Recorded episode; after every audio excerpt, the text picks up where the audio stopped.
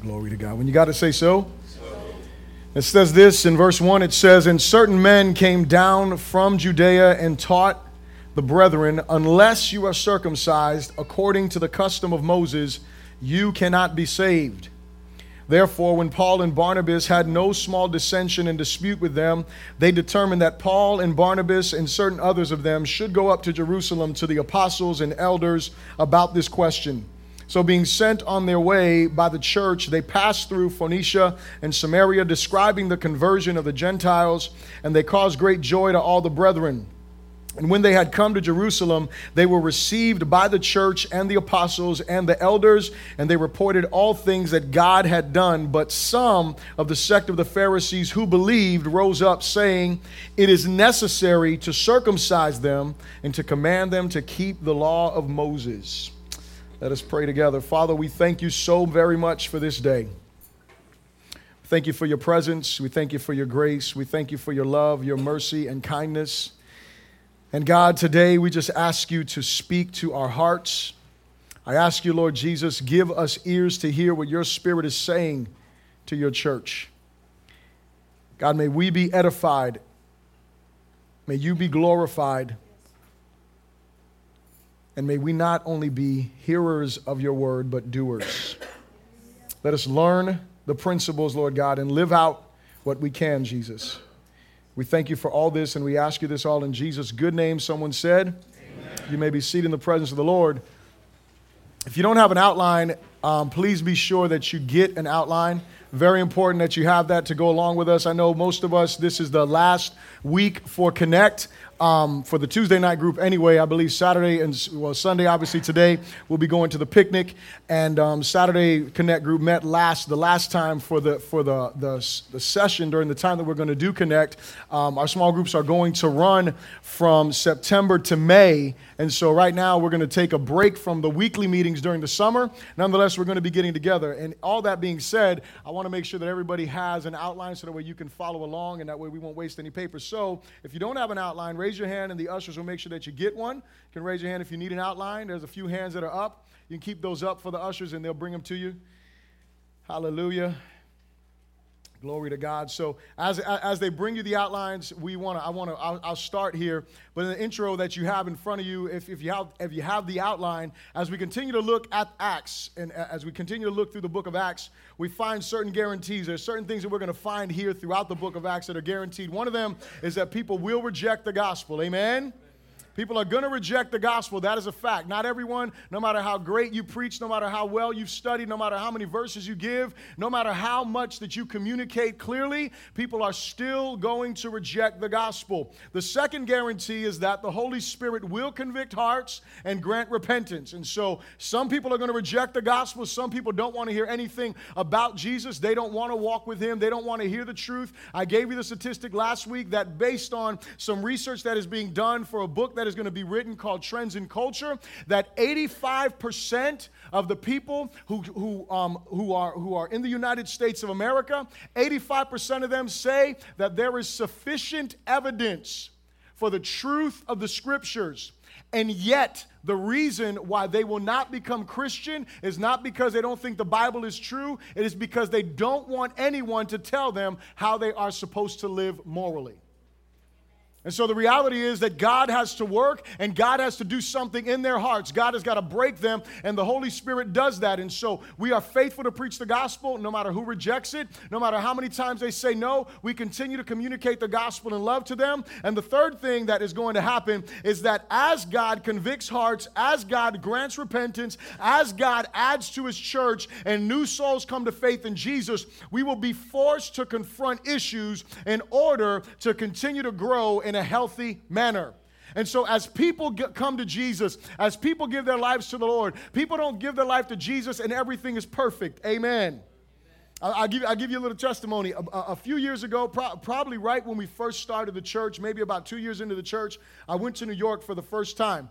And when I was up in New York. There's a, there's a man, his name is Felix Arroyo, and he is a man of God that I love dearly. He was one of the mentors in my life when I was first came to when, when I first came to faith in Jesus.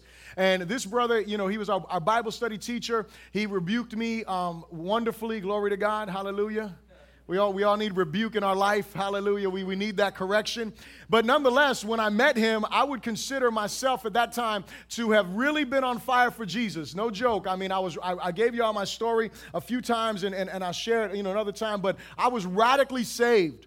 When I met Jesus, I had a serious encounter with him, and I went like from night and day. I was serving him faithfully. I was reading my Bible. I told you I was, you know, reading scriptures um, through the whole New Testament in like three months of being a Christian. I was sold out. I was really running hard after Jesus.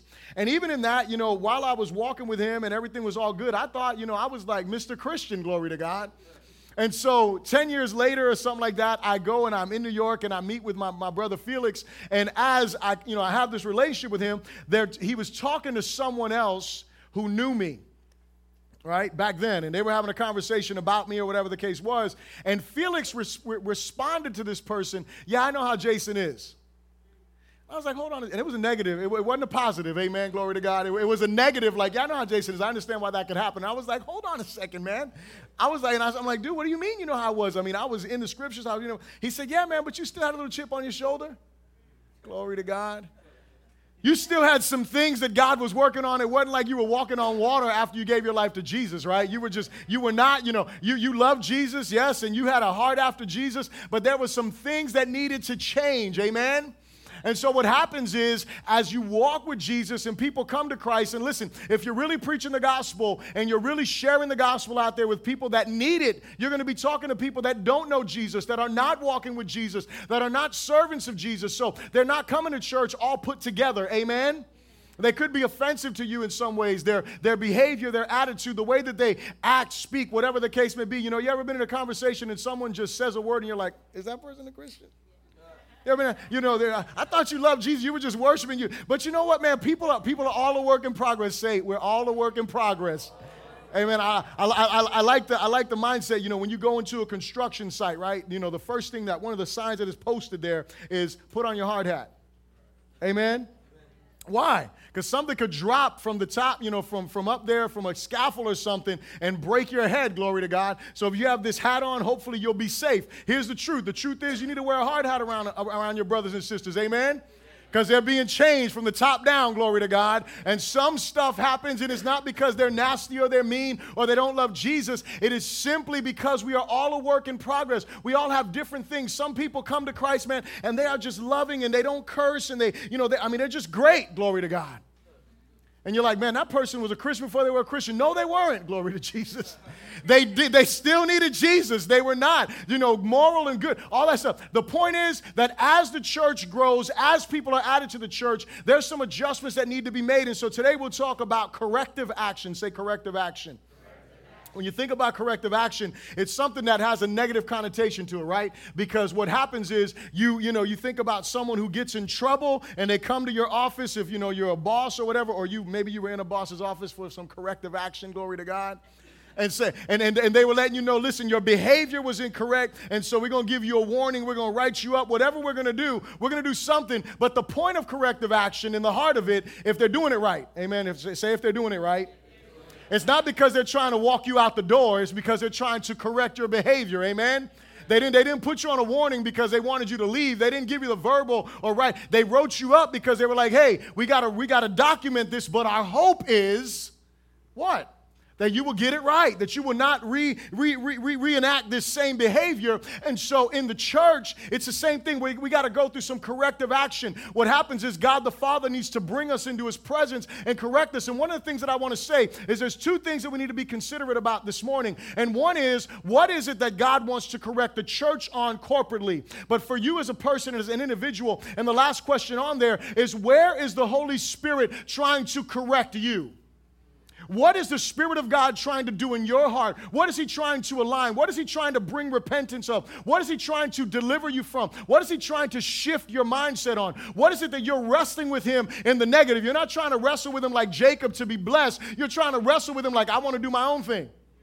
Where is it? And listen, all of us struggle in different areas. All of us go through different things. And I said, I, I said it jokingly, but I really mean this. We are all a work in progress. And we need each other in order for us to help us grow in Christ, to help us grow in the, in the gospel and the truth of who He is. And so the Holy Spirit wants to correct and wants to direct. And what happens here in the book of Acts, chapter 15, is we see some corrective action taking place. For most of us, if you look down at your outline, for most of us, confrontation is very difficult. Yet, if we are honest, it is necessary for our growth as individuals and for the growth of others. I don't know about you, but I don't necessarily like confrontation. Some people would think that I love to, you know, have confrontation. I hate. I, I mean, I hate confrontation. I would love to just sit in my little bubble, glory to God, just love Jesus and go to heaven. Straight up. Glory to God. I, I, I, don't want, I don't want to tell nobody about themselves. I don't want to confront anyone. I, I just want to, you know, come out of my bubble to tell you you're doing a great job. Keep it up. Glory to God. That's what I want to come out of my, but I don't want to come out of my bubble, right, to come and tell you, listen, we need to talk about this. Glory to God. I, I, don't, I don't like that. And so most people I find, I mean, just me dealing with people in general, there's like not a whole bunch of people that just love confrontation. Even if they're confrontational, they don't necessarily love confrontation, glory to God. And so what happens is we don't want to do that, but we need it because if we don't have confrontation, then we don't grow. Amen? And so confrontation must be handled correctly, or we can do more damage than good. Confrontation must always be done for the glory of God, for the good of others, and for the growth of all involved. Let me say that again. Confrontation, which is something that has to happen, must always be done for the glory of God. It must be done. You come, you come to confront. It, listen, if it's your children you're confronting, if it's your parents you're confronting, if it's your neighbors you're confronting, if it's a brother and sister in Christ that you are confronting, the one thing that you got to keep in mind is I want to bring glory to God through this confrontation. That's the first thing I want to do. Because when you go to confront someone and the heart of it is to bring glory to God, you know what will happen? Your tone will be different. The words you use will be different. You will pray before you go into a meeting. You won't just jump in there just like, you know, somebody used this word the other day, gangbusters, glory to God. You know, just, just like running, running up in there, praise the name of. I mean, you, won't do that. You'll, you'll be more tactful. You'll be more humble because you want to bring glory to God. And then the other thing there is that you will also want it to be for the good of others. You don't want to just confront someone because you want to hurt them or you want to make yourself feel better, but it's for their good. And then also, it is for the growth of all. So you grow, they grow, wonderful thing. Amen?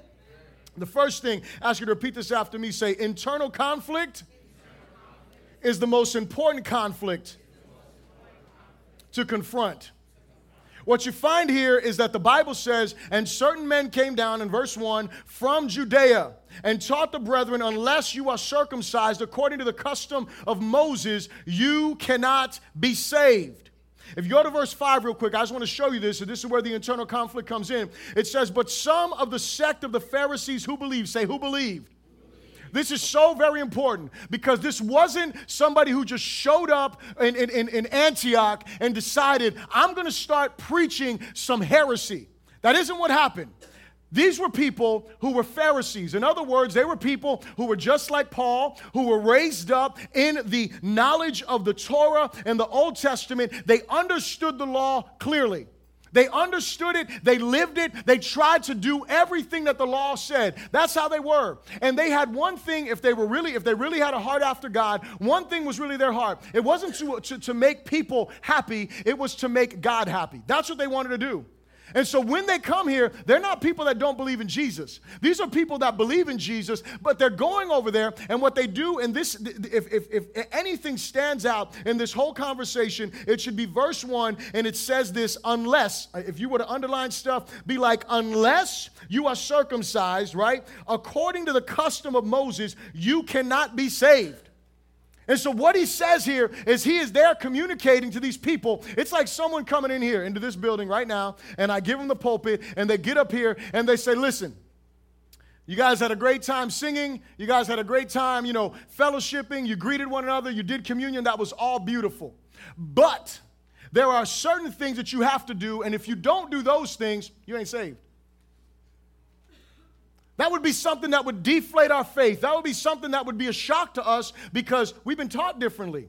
We learned something different. Now, mind you, this is totally foreign to the people that are being communicated with. So, this is an internal conflict that is occurring. Why is internal conflict so important? Here's why You got to confront internal conflict because if you don't deal with the internal conflict, that is what begins to destroy you. See, people always worry about what people are saying about them from the outside. Like us as the church, like we get upset. Like when, whenever I hear something, you know, I hear bad news about a pastor who fell or another, you know, stupid situation that occurred that's on the news, and I hear that stuff bothers me right? That's not because it's it's from the outside that I'm hearing this stuff. But listen, I can't go and you know email every news writer and you know and try to fix all that stuff. What I need to worry about is what's going on on the inside. I need to worry about what's going on inside the church because if the inside of the church is right, if we are living as we're supposed to, we can deal with the external conflict. We can deal with the external hardship because the internal stuff is correct. But when you don't deal with the internal conflict, what happens is confusion comes, division happens, and then you're not able to move forward, which is the most important thing on the mission that God has called us to be on as a church because we're so worried about fixing everything that is breaking instead of dealing with stuff the way that God calls us to. So the scripture says here in verse 2 something that I think, you know, may stand out and, and, be a little bit shocking. It says this it says, Therefore, when Paul and Barnabas had no small dissension and dispute with them. Now, pause for a moment. When he's saying there, no small dissension and dispute, he's meaning that it was an intense argument. There was an intense argument. There was an intense uh, conversation that took place. It wasn't like, you know, two dudes sitting down just kind of whispering. No, no, no, no. They were talking. Now, now remember, see, and th- this is one thing that you got to get from that, from that culture to today's culture. In today's culture, we want to be politically correct. We want to go into an office and have a conversation, right? That's how we want to do stuff. I mean, I don't know about you, but I don't like all my business and I like to argue. You know, I've been in a situation, I'm like, look, man, come into my office. They weren't doing that. They were like, okay, you bring in this doctrine, we're going to talk about it right now in front of everyone. In other words, open debate. Let's go. So you have some belief, we're going to go at it right here and we're going to figure this out in front of everyone. So for us, that's like, oh man, we can't do that because the baby, they weren't worried, they weren't worried about the babies in the room. They weren't worried about the new converts. They were like, y'all need to hear the truth. Everyone in this room needs to hear the truth and we're going to go at it. And that's what they did. They dealt with the internal conflict. They confronted it directly and dealt with the situation. He said, after this dissension and dispute with them, they determined that Paul and Barnabas and certain others of them should go up to Jerusalem to the apostles and elders about this question. So, being sent on their way by the church, they passed through Phoenicia and Samaria, describing the conversion of the Gentiles, and they caused great joy to all the brethren. And so, you have one group of people, they're not excited like these people are. They're like, y'all got to add some stuff to the faith. You all need to add some things to your Christianity. And this other group, as they're coming and they're on their way to Jerusalem, they're communicating and the people are being encouraged. They get to Jerusalem. When they come to Jerusalem, they were received by the church and the apostles and the elders, and they reported all the things that God had done with them. Then we get to this part Whenever we attempt, and here was the biggest issue, whenever we attempt to elevate something as being higher than the gospel, our hope is misplaced and idolatry is the inevitable byproduct. Whenever we try to elevate something above the gospel, whenever we try to say the gospel and, or this is more important than the gospel. What happens is instead of our hope being in Christ, instead of our hope being in the work of the cross, instead of our hope being in what Jesus has done, our hope goes somewhere else. And then we begin to idolize that thing. We begin to worship that thing. And in this case, it was circumcision and the law of Moses. And so instead of the people focusing, the Pharisee believers, instead of them focusing on what Jesus had done, instead of them focusing on what, what the work of the cross and looking at, at that place, they were like, wait a second, these people, they don't look like us, they don't talk like us. They eat differently than us. They, they, they're totally different, and yet they're rejoicing in the same God that we are. They had issues with that. They were like, no, no, no, we need, we, we, we need to make some changes. And so what do they do? They try to bring them into this bondage. And here's what I want you to understand is this. Well-meaning believers can miss the mark of the gospel in the name of pleasing God, in the name of holiness, or by adding to the message of salvation with a proverbial comma or an and when the cross is supposed to be a period for all who believe. And what happens is, I will say, I want to please God. And so when you look back at church history, I mean, you don't have to go very far. You can look back for some of you, you know, you come from the old school, right? And some, some of you came from places where women weren't allowed to cut their hair. Hello? I'm, I'm saying, seriously. Women weren't allowed to cut their hair. Not just that, they weren't allowed to put on makeup, right? Because that was a sign of holiness. Man like this goatee, got to shave it off, glory to God. I've heard, you know, some of the musicians and stuff like that, you, you know, they've, they've gone to churches. When they got to the church to play, they gave them a razor. Straight up. You don't shave, you ain't playing. Because you got to be holy. And so, for, for whatever. Now, listen, I want you to understand something. Holiness is reflected on your exterior. Are you hearing me? You do see holiness on the outside, okay? There, there are some things you can see, but but but what, what I want you to understand is that it would be legalistic of someone to say everyone has to do exactly this. That is where the issue comes, especially now. Let, let, let, me bring some balance to this. If the see the Bible says everyone is supposed to love their neighbor, right, and love their enemy. It, it, it doesn't say some of y'all. It says everyone.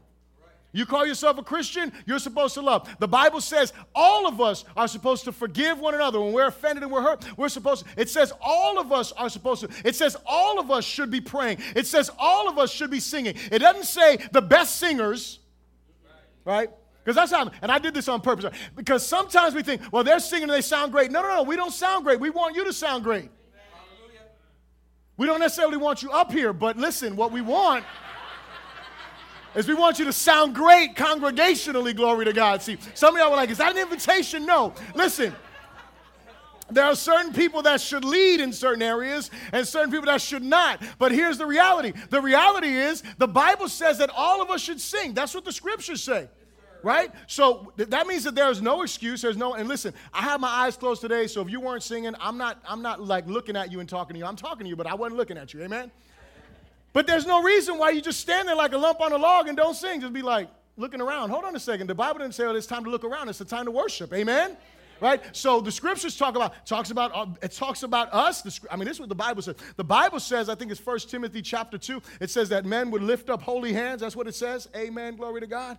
Men of God, lift your hands up for the glory of Jesus. Not right now, not right now, not right now. I'm, just, I'm saying, I'm saying, right now, that's just instructive. But what I'm saying is, it's, it's biblical for us. He, said, he says, I will that all men, not some men, would lift up holy hands, praying unto God. And so this is something that the scriptures teach. So the point is, if the Bible says that we should do it, then we should all do it. But if the scriptures don't say it, see, for some people, I had a conversation with someone, I was doing some counseling, and I was talking with them, and they have an issue they have an issue with alcohol. Now, I want, I, this, this is like the most controversial, one, one of the most controversial topics. It will be one of the most controversial topics until we go to heaven and we're drinking wine with Jesus. But here's the point. Okay, I'm just saying. I, I mean, Jesus said it clearly. He's going to drink wine with us. That's going to happen. We're not going to be drunk though in heaven. Hello, somebody. Walking around like, oh well, yeah, I got, I was drinking with Jesus. No, no, no, no, no, no, no, no. It, it ain't nothing like that. Okay, but you will have a drink of the vine with Jesus, and it's not going to be grape juice. You know what I'm saying? It's going to be real. But here's the point the point is, for some people, listen to what I'm going to say right now. Some of y'all are going to get offended, and that's okay. That's not my intention, but it's going to happen. for some people, drinking alcohol is a sin for you. Because you will not have just a little taste and no, no, no. You're going to go from one to two to three to four. It's a sin for you. Say no. That's it. There's no moderation, none of that. It, you're not going to do it. For you to do it, it's sinful. For someone else, according to the scriptures, the scripture says what? Not to be drunk. Right? Now, let me say, that's good.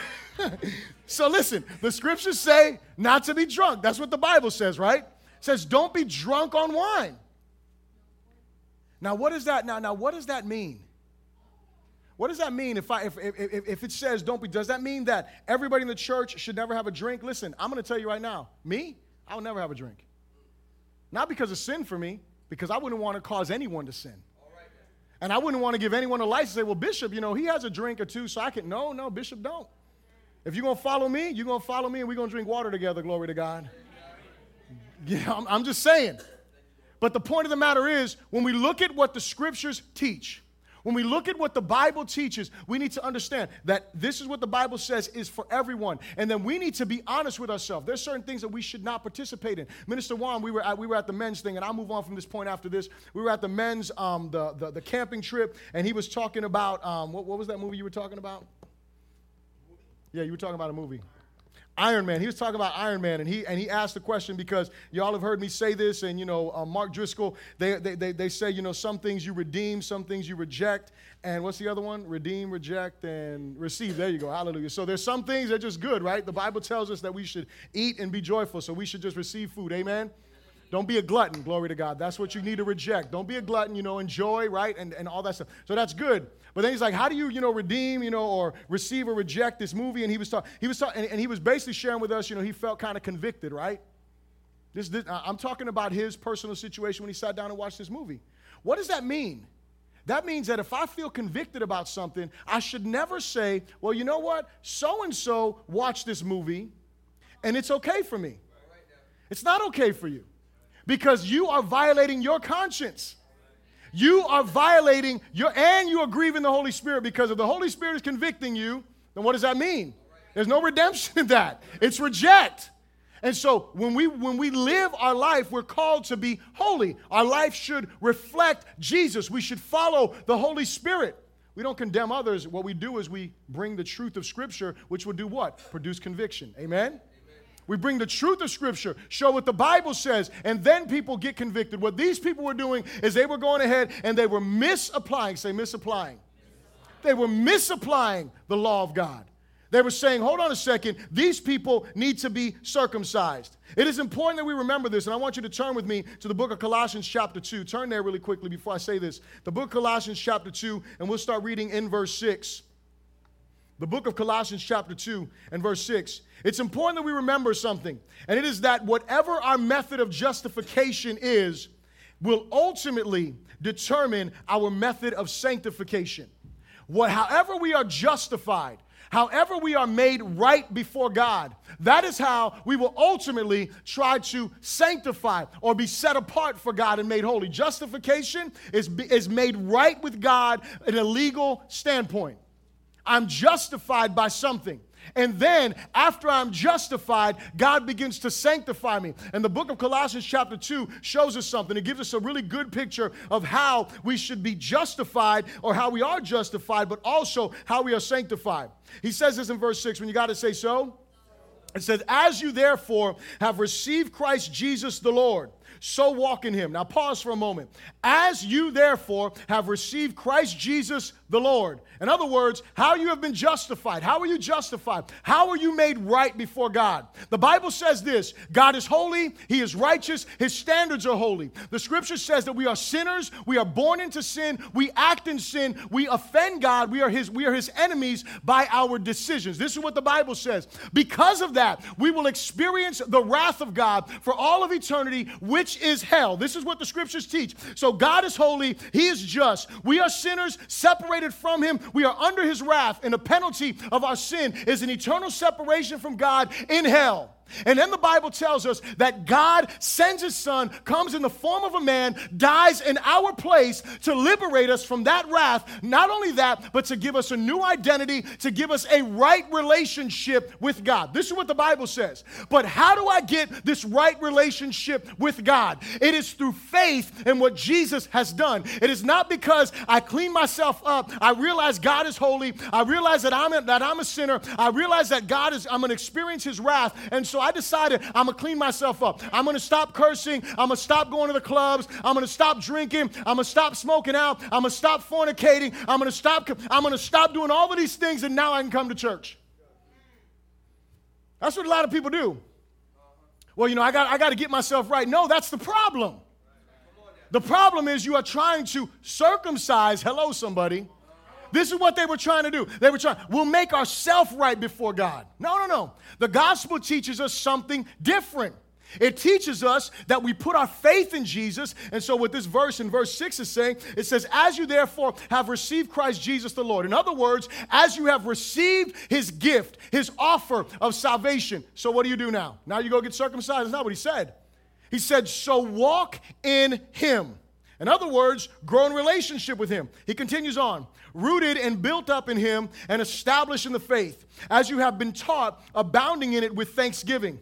Beware lest anyone cheat you through philosophy and empty deceit, according to the tradition of men, according to the basic principles of the world, and not according to Christ. For in him dwells all the fullness of the Godhead bodily, and you are complete in him who is the head of all principality and power he goes on to say, In him you were also circumcised. Say circumcised. So, the reason why this scripture becomes so important is because what these people were doing in Acts chapter 15 was saying they need to be circumcised. In order for them to be saved, they must be circumcised. That's what they were communicating. But look what Paul teaches here in the book of Colossians. He said, In him, you, uh, you were also circumcised with the circumcision made without hands by putting off the body of sins of the flesh by the circumcision of Christ, buried with him in baptism, in which you also were raised with him through faith in the working of God who raised him from the dead. And because you have put your faith in Jesus, what God does is he circumcises not your skin, but your heart. What he does is, he, is he'll change some external things. There are some things that will change in your life externally, but what he does is he deals with your heart and he changes your heart. Verse 13 says, And you being dead in your trespasses and the uncircumcision of your flesh, he has made alive together with him, having forgiven you all trespasses, having wiped out the handwriting of requirements. That's the law of God that accuses us and says that we are sinners by nature, we are sinners by our actions, and we are also under the wrath of God that was against us, which was contrary to us. And he, speaking of Jesus, has taken it out of the way, having nailed it to the cross.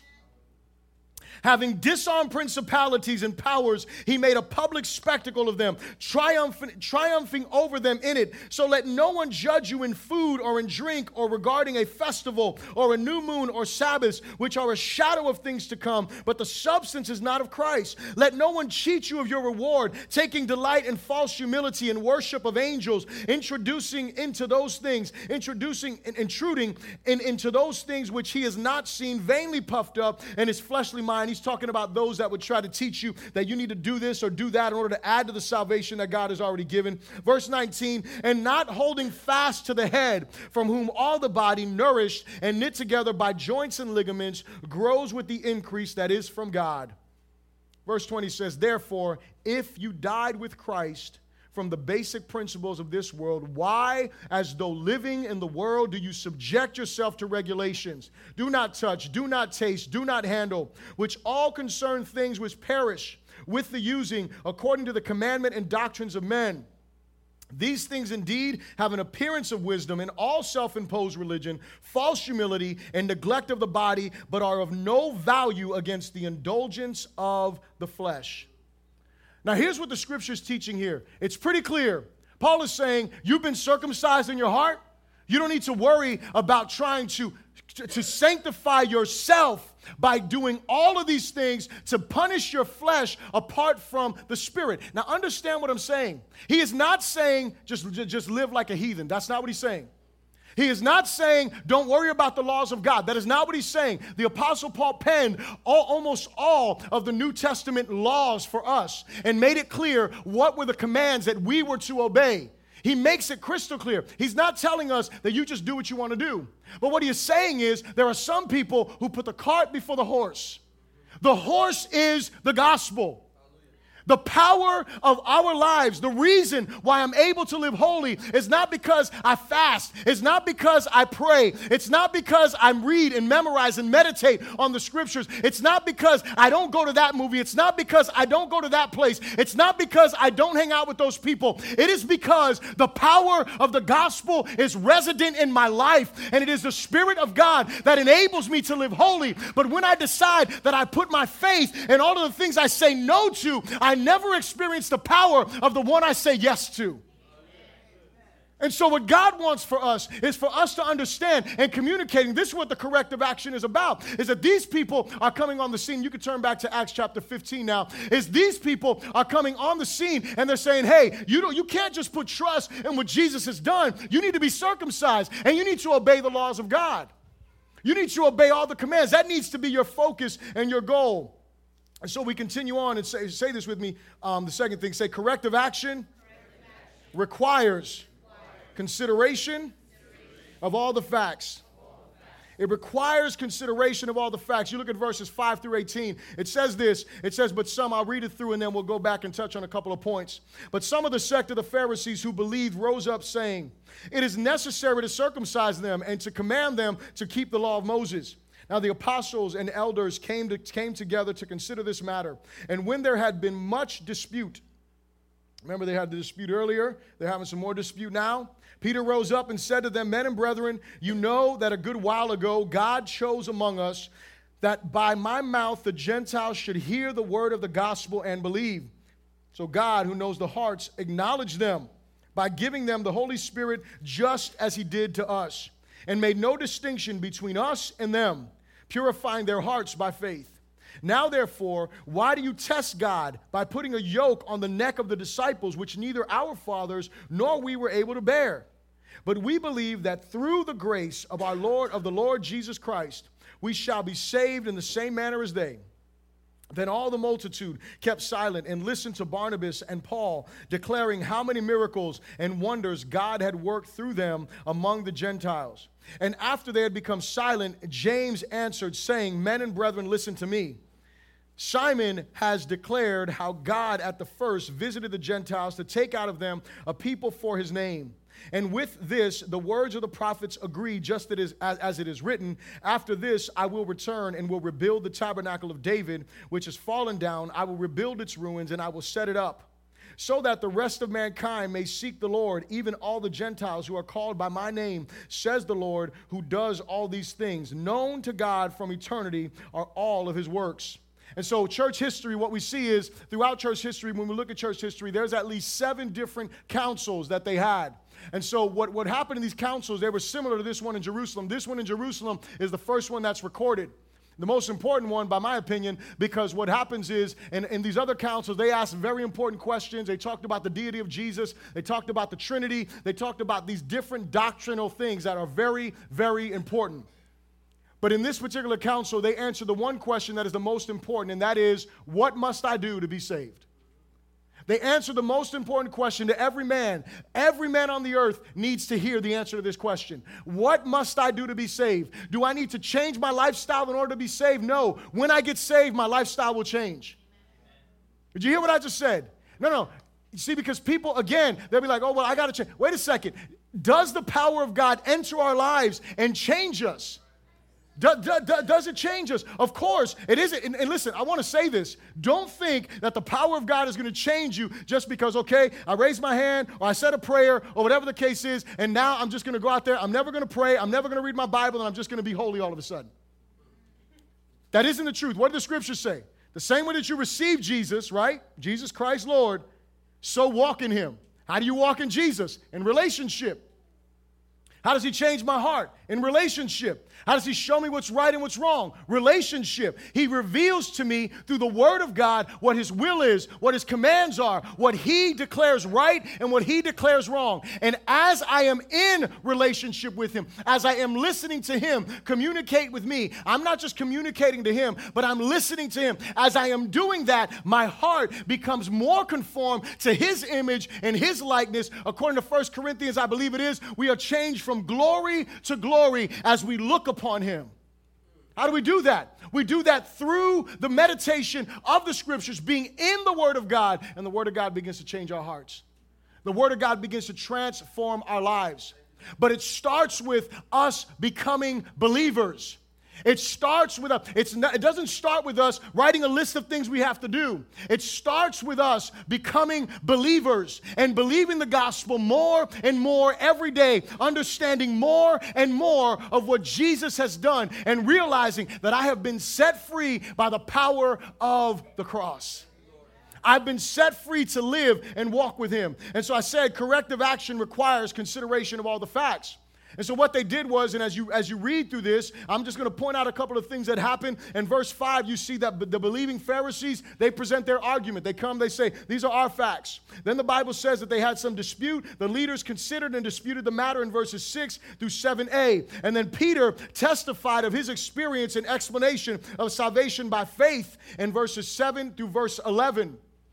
The next verse, the, the, the, next verse there is where the apostle Paul and Barnabas, where they begin to testify, and what they're doing is they're confirming what Peter's saying. Peter's saying, God chose me to preach the gospel. He chose me to share with the Gentiles. And then Paul and them come and they say, listen, and here's what happened. When we were over there, Peter says he gave him the Holy Spirit. Y'all remember back in like chapter 10, the Bible says when Peter was preaching, the people began to speak in tongues, the Holy Spirit filled them, and what happened? They said, Man, how can we deny them to be baptized? God has honored them. He's shown that they had faith. And so God shows that their faith is just as good as ours. They're Gentiles, they're not Jewish, but their faith is the same. And he goes on to say, in other words, that's the, that's the witness of the Holy Spirit. And then Paul and, and, Barnabas say, and when we were out there preaching the gospel among them, the Holy Spirit was doing signs and wonders. So again, the witness of the Holy Spirit through two other guys. But I want you to notice it doesn't stop there. Because then James gets up and he says, This agrees with what the scriptures teach. Now, listen, this is so very important for us in our lives. It is that we don't live by experiences alone. Are you hearing me? That we don't base our beliefs and everything on our experiences alone, but that we go to the scriptures that we look at what does the Bible teach on this particular thing, whatever it is that I'm dealing with, whatever it is that I have questions about. What is it that the Bible says? Because the final authority is the scriptures, not my experience. The final authority is what the Word of God teaches, not the experiences that I've had. And that's why Paul and Peter were confirmed by James, who goes and communicates what the Scripture says. And so what they do is they conclude the matter, which is this, is that if salvation was going to be a fair offer, it would have to be accessible to all men, not just an elite group who were going to obey the law. It had to be offered to everyone equally. And here's what happens when you preach the gospel the gospel condemns all men under the same judgment. And at the same time, it offers all men the same liberty from that judgment. That's what the gospel does. The third thing I ask you to repeat after me is this say, confrontation, confrontation. Handled, correctly, handled leads to. Leads to liberty. Look at verse 19 with me. It says this it says, Therefore, I judge that we should not trouble those from among the Gentiles who are turning to God, but that we would write to them to abstain from things polluted by idols, from sexual immorality, from things strangled, and from blood. For Moses has had throughout many generations those who preach him in every city, being read in the synagogue every Sabbath. In other words, what they're saying is we don't have to go and impose a bunch of laws on them. They're going to hear the laws of God. God is going to convict their heart, and God is going to show them what they need to abstain from, what they need to do, what they need not do. God is going to communicate that to them. Goes on to say, then it pleased the apostles and elders with the whole church to send chosen men of their own company to Antioch with Paul and Barnabas, namely Judas, who was also named Barsabas, and Silas, leading men among the brethren. They wrote this letter by them the apostles, the elders, and the brethren. To the brethren who are of the Gentiles in Antioch, Syria, and Cilicia, greetings. Since we have heard that some who went out from, from, from us have troubled you with words, unsettling your souls, saying, You must be circumcised and keep the law, to whom we gave no such commandment. It seemed good to us, being assembled with one accord, to send chosen men to you with our beloved Barnabas and Paul, men who have risked their lives for the name of the Lord Jesus Christ. We have therefore sent Judas and Silas, who will also report the same things by the word of mouth by word of mouth, for it seemed good to the Holy Spirit and to us to lay upon you no greater burden than these necessary things that you abstain from things offered to idols, from blood, from, the, from things strangled, and from sexual immorality. If you keep yourself from these, you will do well. Farewell. So when they had when they were sent off, they came to Antioch. When they had gathered the multitude together, they delivered the letter. When they had read it, they rejoiced over its encouragement. Now Judas and Silas themselves, being prophets, also exhorted and strengthened the brethren with many words. And after they had stayed there for a time, they were sent back with greetings from the brethren to the apostles. However, it seemed good to Silas to remain there. Paul and Barnabas also remained in Antioch, teaching and preaching the word of the Lord with many others also. And so what happened is this. In the beginning of this, uh, of this chapter, these Pharisees, these believers, they go down to Antioch. They begin to tell people, you got to do this in order to be saved. Then, then they come and they have the dispute in Jerusalem. When they have this discussion, they are pointing out, and remind you, the Bible says that they're disputing, so that means they were going back and forth. They were saying their part, they were saying, you know, the apostles were saying their part. They were going back and forth, listening to each other's arguments. And in that, what was happening was they were trying to say they, they, were, they were doing this unknowingly. And this is why this is such a problem when you add something like, I have to do the law in order to be saved. They were bringing bondage upon the Gentile believers, and at the same time, they were denying the effective work of Jesus on the cross. When Jesus hung on the cross, the Bible says that the veil was torn. Y'all know that, right? The scripture says the veil was torn from the top down. In other words, God was reaching out to man. He was saying, I don't want there to be a separation. I'm sending my son to die for you. And what they were doing by saying they got to keep the law is they were literally restitching that veil, saying, Nope, we're going to put a separation between us and God again. God didn't want that separation that was there. The Bible says that Jesus' blood is a living way unto God's throne room. What they were saying is they were kicking that blood, making it worthless, saying, Nope, that blood isn't enough for you to get into God's presence because you have to do A, B, and C before you're good enough for Him. What they were doing was they were rebuilding the wall of separation between Jews and Gentiles. Because what is happening is the scripture said that there is no Jew nor Gentile, they were all the same in Jesus. The Bible said earlier that we talked about in Acts chapter 10, the Holy Spirit comes upon the Gentiles. Peter and them are like, look, man, they're, they're, the same as us. In God's eyes, God shows no favoritism. And what they were saying was, you know what? That's not true. You got to become a Jew before you can become a Christian. That's what they were saying. You got to become like this. You have to be circumcised before you can be accepted by God. And lastly, which is the worst of them all, if you, if you ask me, because this is the one that was going to be the hardest part for anyone, because nobody else would have seen anything else. They, wouldn't, they maybe wouldn't have got all those points that I just made.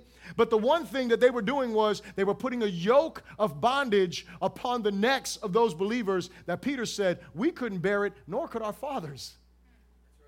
So they were going to be living the rest of their life trying to please God, striving to please God, trying to make God happy, instead of trusting the cross and what Jesus had done as being enough and understanding that you need to repent of sin absolutely. You need to acknowledge when you sin against god when you when you when you dishonor him you don't play with grace. Let me make this clear because there are some people who would take this message to another extreme. See there is one extreme over here and is the one that they were talking about that you had to do all of these legalistic things in order for you to be accepted by god. But then there is the other extreme of this of this pendulum and it is where you begin to believe something different where you, you don't have to do anything and you're cool with God. You can live how you want to live and God is all right with you. That is not true.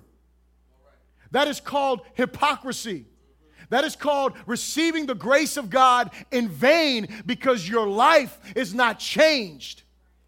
But here is the problem. The problem is when I decide to fall on one side or the other, what I need to do is come to the place where I really and fully and truly am growing in the grace and knowledge of who Jesus is by the scriptures, by the gospel, and that my life is becoming more like Him. Because then obeying Him is not a burden, but it is a blessing then doing what he says, I understand that when God says no, it is for a reason. And here's the thing you want to test your maturity level in Christ? Think about how you act to the things God says no that you can't do.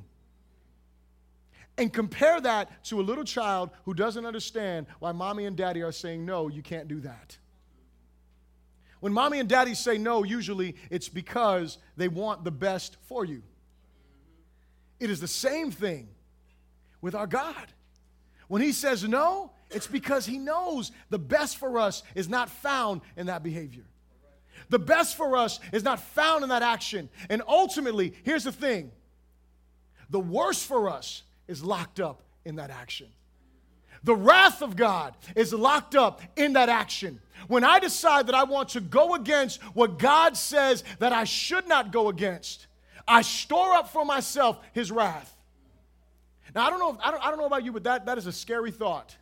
To think about you know, you, you, you know, you know, you, y'all seen that, that show? I don't know. It's like it's, it's about people that are like pack rats. You know that? I don't know. I don't know what it's called. Hoarders. There you go. And what they do, I, you, you, I mean, I saw one of these shows. I mean, this woman had newspapers. All, you couldn't even walk. I mean, you were like going like, I mean, I don't even know how she got up in, in the house. But here's the point. The point is, she was hoarding stuff. She was storing up stuff. She was putting all this stuff in here. Here's what happens when I live a life of sin I am literally storing up, like that hoarder, the wrath of God. I don't see it today. But if I don't repent of my sin, if I don't turn from my sin, then what happens is I don't put my faith in Jesus. In eternity, I have stored up his wrath against my life. That's a scary thought. The beauty of it is, is that Jesus comes to liberate us from that. Jesus dies so I don't have to fear. See, today, that's a scary thought when I think about people that I know that don't know Jesus. It's not a scary thought for me because I'm not a, pra- I'm not a person who is practicing sin. I fall short just like anyone else in this building. But I'm not over there just blatantly sinning and dishonoring God and just doing what I want to do because it's all good because He died on the cross for me. That's not good. Those are the type of people that Jesus says will come to me and I will tell them, Part from me. I never knew you. Liberty in Christ is not a license to sin, but a freedom from the power of sin and an enabling or an empowering of the Spirit of God to walk in obedience to necessary commands. And so he goes on here, and we'll look at this in, in, in the latter in verse 28. It says, For it seemed good to the Holy Spirit and to us to lay upon you no greater burden than these necessary things. Say necessary things. Necessary. And he gives four things that could be bound, they, they can be, they can be um, dealt with in three areas. The first one is this, and we'll deal with these. These first two you'll probably be okay with, like, okay, yeah, I can get with that. The third one, not so much, but we'll work with that anyway, and I'll talk to you about it. The first one is that he tells them, as he says that they should stay away from things polluted by idols. In context, what he's talking about is in those days, what they did was they, you know, just like, you know, people nowadays, they do the same stuff. In order for them, you know, people would sacrifice meats and things like that to their gods. And then they would go to the marketplace and they would sell them. When they go to the marketplace to sell those meats, they would go out there, they would sell them into the idols. Well, when you read forward in, in like First Corinthians and stuff like that, Paul is talking about not eating stuff that is polluted to idols and, or that, that is not dedicated to idols. And what he says is this is when you go to the marketplace, don't ask any questions. Just say, yo, I need that piece of meat. Go ahead and buy it. He said, if someone tells you that it's been offered to an idol, you don't buy it. He said, if someone invites you to go eat at their house, don't ask anything for conscience sake. Just pray. Say, Lord, thank you for this food. If they tell you this food was sacrificed to an idol, don't eat.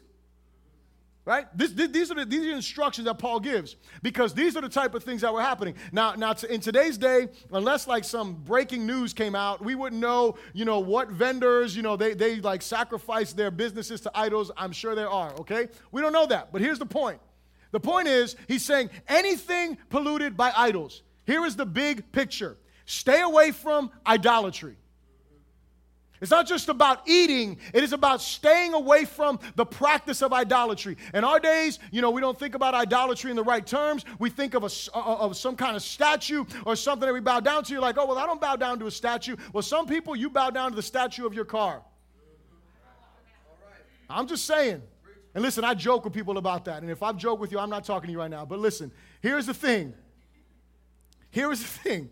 Some people, they bow down to, I mean, that car, that, if it has some dirt on I mean, that, that, that is their idol. That is their God. Why? Because it's reflective of who they are. When I pull up, they got to see, you know, my stuff's shining because this reflects who I am. Really? So your identity is in that car? Let me see. Do, do, do you think about that when the, when the things are coming out of your mouth? I'm just saying, your car looks great, but how does your mouth? Is your mouth as shiny as your rims? Glory to God. I'm not talking about your teeth either. Hello, somebody. behavior. Stay away from idolatry. Some of us, man, we, we just we just idolize ourselves. Hello. We just love looking in the mirror. We're just like, I look all this. I mean, that's some, some of us. Some people are just like that. They, some of us, our idol is our spouse. See, you know why it gets quiet? Because some of your idol is your children. We, we, uh, we, an article the other day, I don't know who sent it to me or where I found it, but it was talking about how parents are with their kids. And, you know, when they go out in public, you know, when their kids act up, they don't, they, they don't care so much about the child's behavior. They care that the child embarrassed them. They, care more, they care more about how they look than the reality. Yo, my child got some foolishness that needs to be driven from their heart, glory to God. Right? Because in the house, they could act a fool, backflip here, jump there, run there. You wonder why they're doing that? Because they're doing it in the house, glory to God. If they're doing it all there, then what are they? They're going to do the same things outside. That's just the reality. But it's not about kids. Well, their kids are going to, look, I'm not, let your kids run, glory to God. Hallelujah. Amen. Let them run. Just let them be crazy. I'm, I'm joking. Don't, don't let them be crazy. I'm, you know, the point is, we, some of us idolize our children our appearance different. We, we, we have these different idols. Some of us worship money. That's one, I mean, we, we, we are lovers of money. Well, I ain't got no money to love. Listen, that doesn't mean you don't love it. Hello. You're, you're, you're like that. You're like that single person who's got a list of things they want, you know? So, so anyway, you're like, I want this in her, that in her. She got to have this, this, and that. You're that person. I want this, this. When I get money, I want all of these things, Lord. You're working hard to get those things. Really? Hold on a second. Are you a lover of money? Are you a lover of Jesus? See, the point is, when we look at idolatry, it's not about, it's not about a statue that I bow down to my pride, my self righteousness, those things become idols. And what, and, what the, and what the apostles and elders came to the conclusion of stay away from idolatry.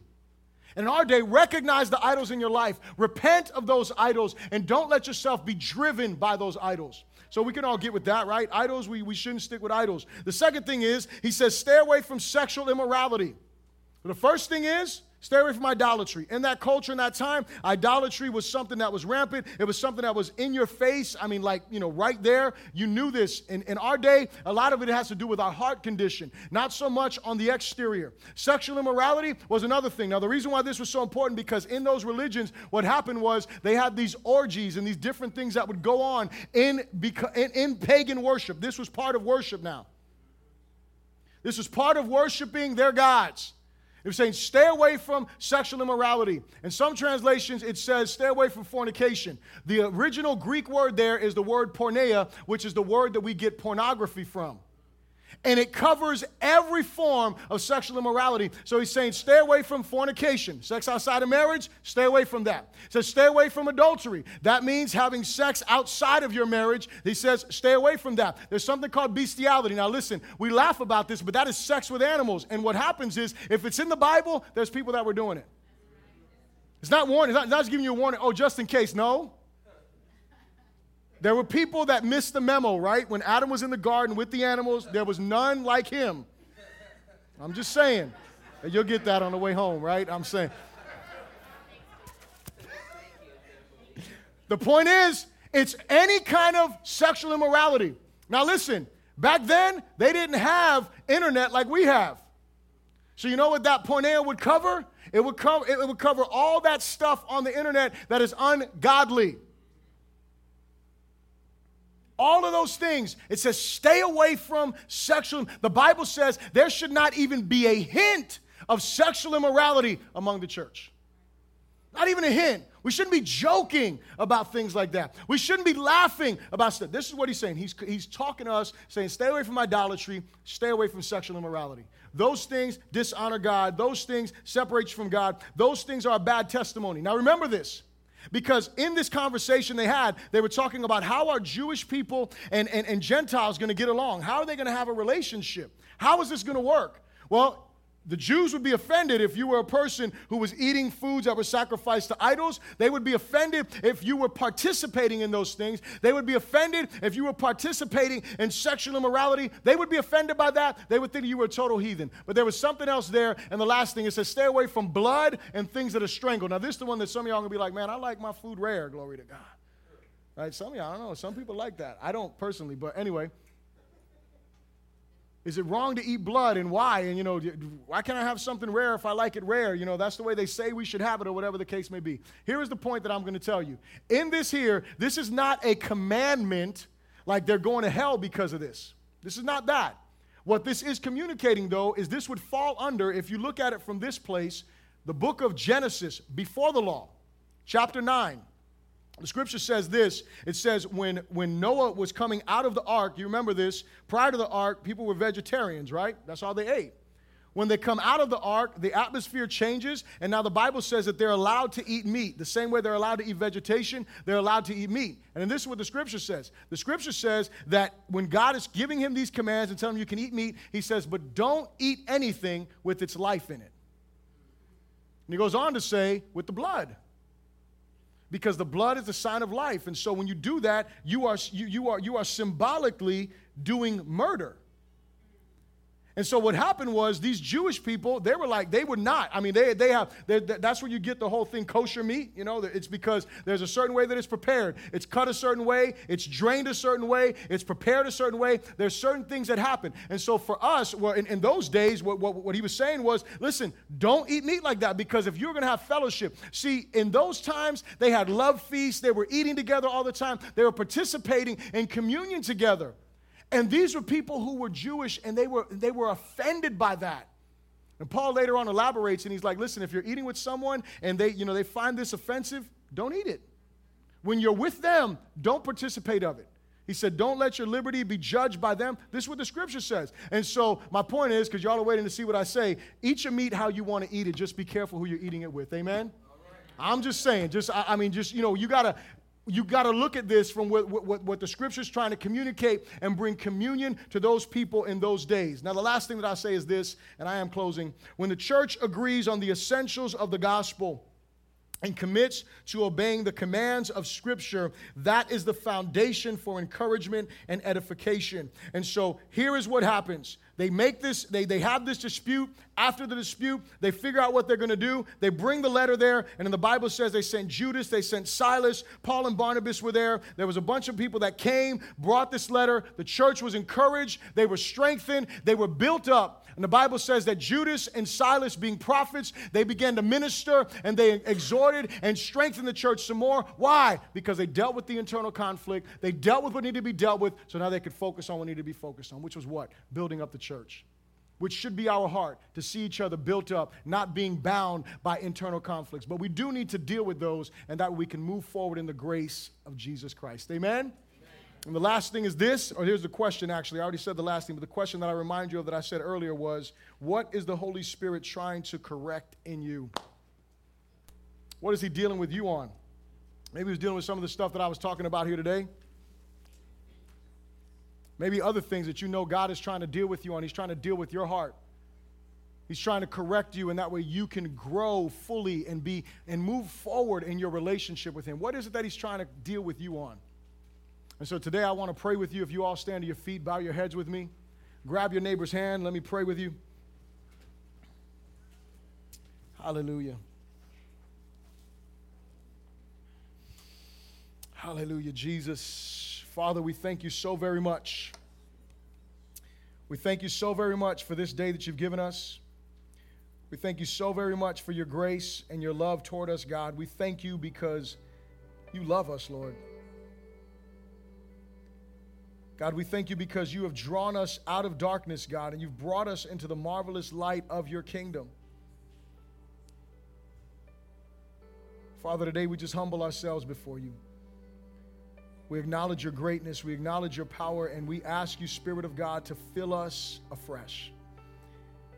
God, I pray for each of my brothers and sisters in this place, Lord. I know that you, as with me, are dealing with our hearts in different ways, God. You're dealing with different areas. And God, I pray that you would just grant us grace to trust you, grant us grace to believe your truth. Grant us grace, Lord God, not to turn away from you, but to submit to you, to humble our hearts before you, God. Grant us grace, dear Lord, to faithfully seek out your word, dear God, that you may be able to truly conform our hearts to your image and your likeness, that our lives would externally reflect what you are doing inside of us, God. Well, I pray for those in this place, God, that may be dealing with some internal conflict, my God. Heavenly Father, that may be dealing with stuff in their marriages, maybe be dealing with stuff in their families, maybe dealing with stuff in the church. Heavenly Father, just things that need to be confronted and dealt with, my God. I just pray, Jesus, that you would grant them grace. That you would grant them grace to be faithful to confront those things for your glory, for the good of others, Lord God, and for the growth of all, Lord Jesus. God, I really ask you, dear God, to give us the willingness to submit to your process as you bring us more into your image and your likeness, God. Father, we do thank you so much